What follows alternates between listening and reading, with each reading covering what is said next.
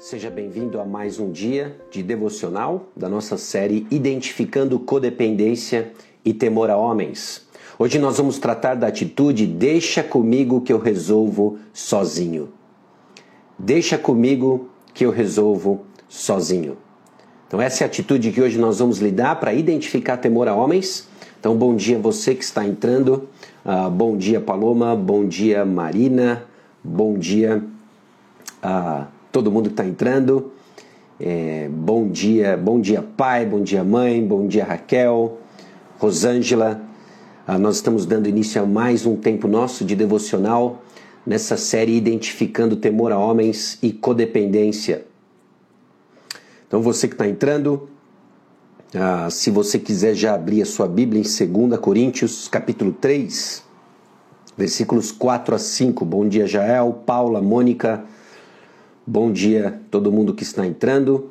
2 Coríntios capítulo 3, versículos 4 a 5. Bom dia, Igor. Grande Igor. Nervoticamente presente. Geisa, Flávia, Kátia, bom dia. Bom dia, Fábio, Regiane, Dani, Vanessa, bom dia. Nós vamos orar e aí nós entramos no texto de hoje. E essa atitude deixa comigo que eu resolvo sozinho. Bom, aí eu espero que durante essa série comece a ficar um pouco mais claro como que nós identificamos temor a homens, codependência.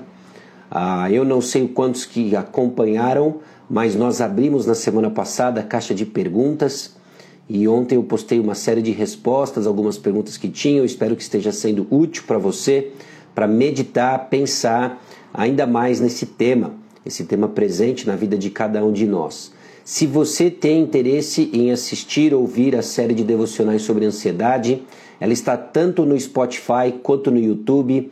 Ah, procure por Sasha Mendes, tanto no Spotify quanto no YouTube, a série está lá. E, e no Spotify já está sendo colocada aos poucos a série de Temor a Homens, tá bom?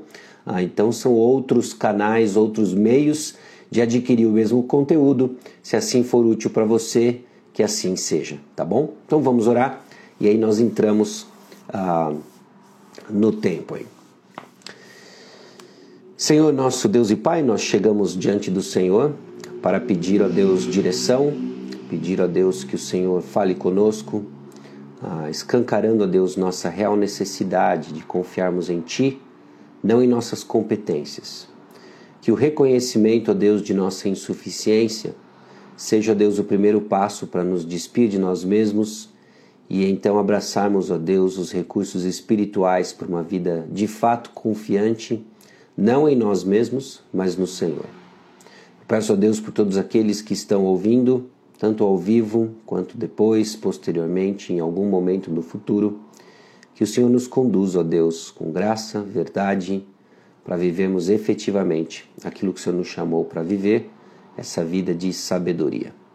É no nome precioso de Jesus que nós oramos. Amém. 2 Coríntios capítulo 3, versículos 4 e 5 diz o seguinte: Tal é a confiança que temos diante de Deus por meio de Cristo, não que possamos reivindicar qualquer coisa com base em nossos próprios méritos, mas a nossa capacidade vem de Deus. Ontem, em particular, nós vimos que a nossa confiança não é baseada em nossa competência. Mas se ela não é baseada em nossa competência, ela é baseada aonde? É óbvio que ontem mesmo nós já deixamos encaminhados que se trata de uma confiança baseada no temor do Senhor. Mas hoje eu quero propor para você, à luz de 2 Coríntios, capítulo 3, versículos 4 a 5, que se trata inclusive de uma consciência de estarmos cientes da nossa insuficiência. Não que a nossa insuficiência seja em si a base da nossa confiança, mas que ao reconhecermos nossa insuficiência, nós abrimos os olhos para os recursos espirituais e divinos que desfrutamos quando nos despimos da confiança em nós mesmos. Bom, como ministro do Evangelho, o apóstolo Paulo entendia sua insuficiência. Diante da tarefa que tinha diante dele de ministrar a palavra de Deus, de ver os olhos das pessoas serem abertas, de mortos se tornarem vivos, estava bem claro a sua insuficiência. O apóstolo Paulo reconhecia suas limitações e entendia o que a lei era capaz de fazer e aquilo que a lei não era capaz de fazer. A palavra de Deus, a lei, nos foi dada para inclusive nos conduzir a Cristo Jesus. Não podemos esperar então da lei aquilo que só Cristo pode fazer. E o apóstolo Paulo, então, ciente disso e ciente do evangelho que lhe foi dado, ministrava a palavra de Deus na expectativa do que Deus iria fazer. Cada dia mais o apóstolo Paulo era convicto de quão inadequado ele era e quão mais presente Cristo era. Quando Cristo então despontou na nova aliança, as promessas de transformação se cumprem. E era nisso que o apóstolo Paulo se baseava, era nisso, era essa mensagem que o apóstolo Paulo pregava. Ele confiava então no Espírito Santo.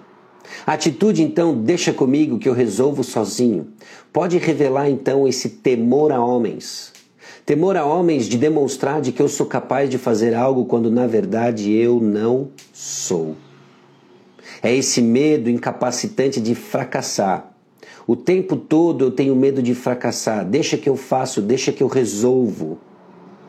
Então nos acumulamos de tarefas e todas as coisas são ligadas, inclusive até o, que, o momento em que nós vimos. Esse estou ocupado demais, eu não posso errar, tudo isso reflete esse medo incapacitante de fracassar. Mas você já parou para pensar quem de fato você é à luz do que Cristo fez por você? Você consciente você está de quão inadequado você é nas tarefas que Deus lhe chamou para fazer. Bom, o apóstolo Paulo tinha uma percepção acerca de si mesmo. E essa percepção acerca de si mesmo, ela se torna cada vez mais precisa à luz do evangelho.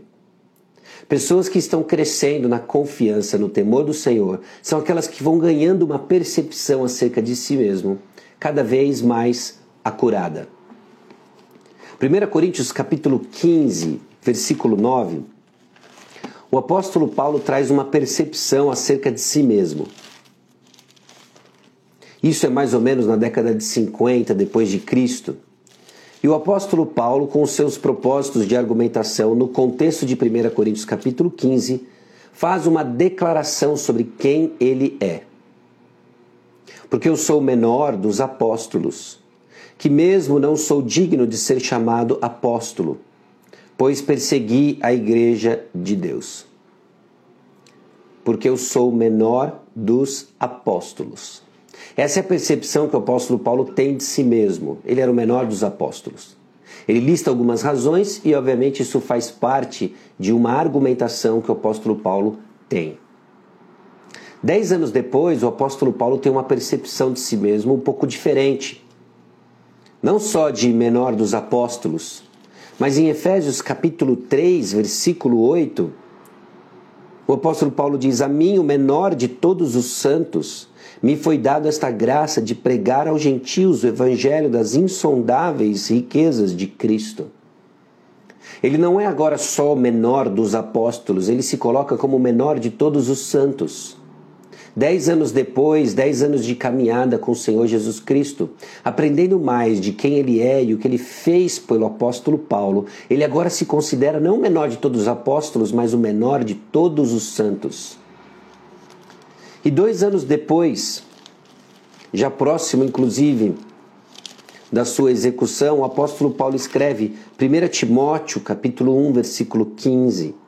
Fiel é a palavra e digna de toda aceitação, que Cristo Jesus veio ao mundo para salvar os pecadores, dos quais eu sou o principal. Paulo vai do menor dos apóstolos para o menor dos santos, para o principal dos pecadores. A visão que ele tem vai se tornando cada vez mais acurada à luz de quem Cristo é. E a razão pela qual ele não entra em desespero é que justamente ele se torna mais ciente dos recursos espirituais que estão em Cristo Jesus. Ter uma confiança na nossa inadequação não é simplesmente em mim, mas é o reconhecimento de que em mim não há nada e em Cristo há tudo. Tudo que eu e você precisamos para uma vida confiante está em Cristo Jesus. A atitude deixa comigo que eu resolvo sozinho esconde por trás um medo de fracassar, a dependência e meus recursos pessoais e uma, um ciclo espiral descendente de desespero, ansiedade, roer de unhas, longe da vida abundante que Jesus Cristo prometeu para nós.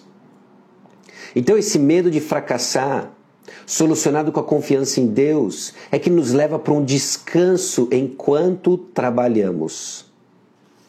E mais uma vez eu repito, não é uma confiança em nossa insuficiência, mas sim nos recursos divinos que nós desfrutamos quando nos despimos da confiança em nós mesmos.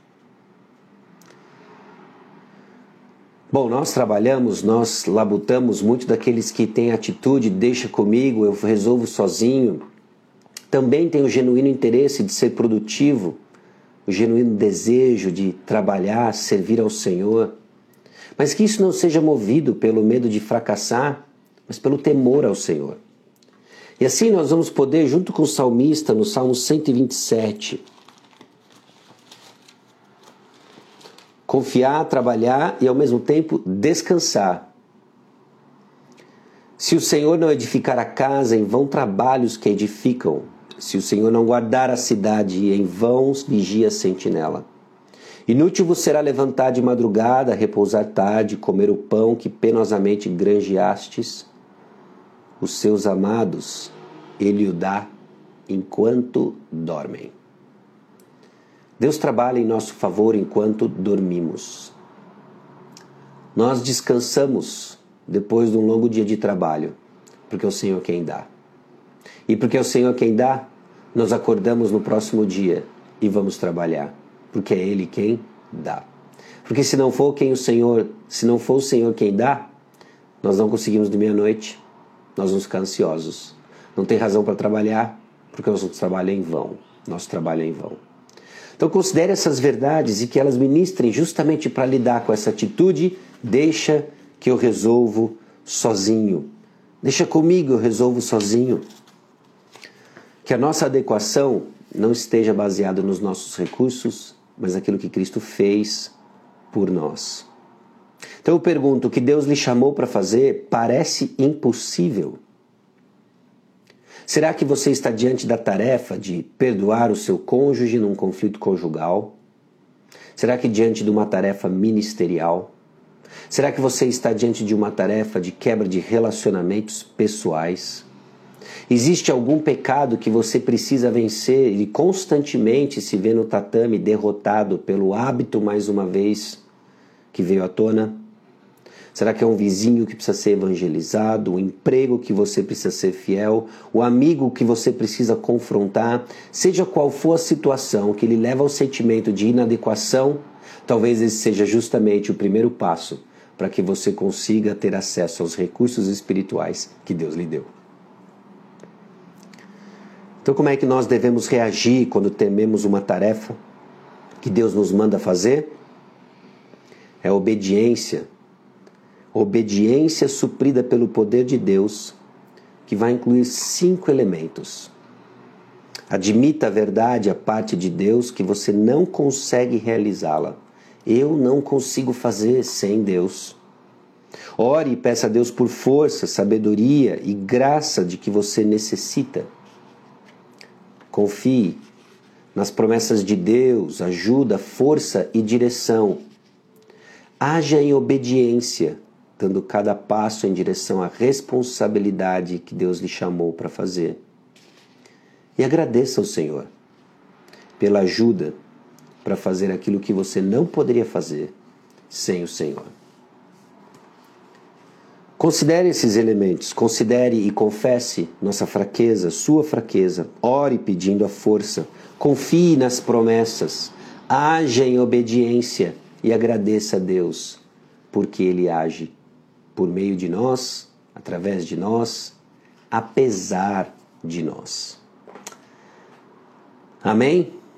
Que o nosso coração seja voltado a confiar constantemente nos recursos dados por Deus. Vamos orar? E aí nós encerramos o nosso dia hoje, nossa semana. Terça-feira que vem, se Deus assim permitir, estaremos aqui de volta às seis e meia da manhã para continuar nossa série identificando o temor a homens e codependência. Vamos orar. Senhor, obrigado a Deus, porque em nossa inadequação, em nossa pobreza espiritual, é que encontramos a riqueza que há em Cristo Jesus. É que encontramos os recursos espirituais que nos equipam para fazer aquilo que o Senhor mesmo nos chamou para fazer. Eu peço a Deus que cada um que escuta essa mensagem seja tomada de uma renovação de confiança no Senhor, nas suas promessas. Que o teu Santo Espírito use, ó Deus, a palavra ministrada, os textos lidos, a fim de trazer à tona onde temos confiado na base errada, em nossa competência. E eu te louvo, ó Deus, de que o caminhar com o Senhor nos mostra constantemente onde estamos confiando e em quem precisamos confiar. Eu peço a Deus a graça de vivermos única e exclusivamente para o Senhor, fazendo aquilo que o Senhor mesmo nos chamou a fazer. No nome de Jesus que nós oramos. Amém. Tenha um excelente dia. Deus abençoe ricamente sua vida.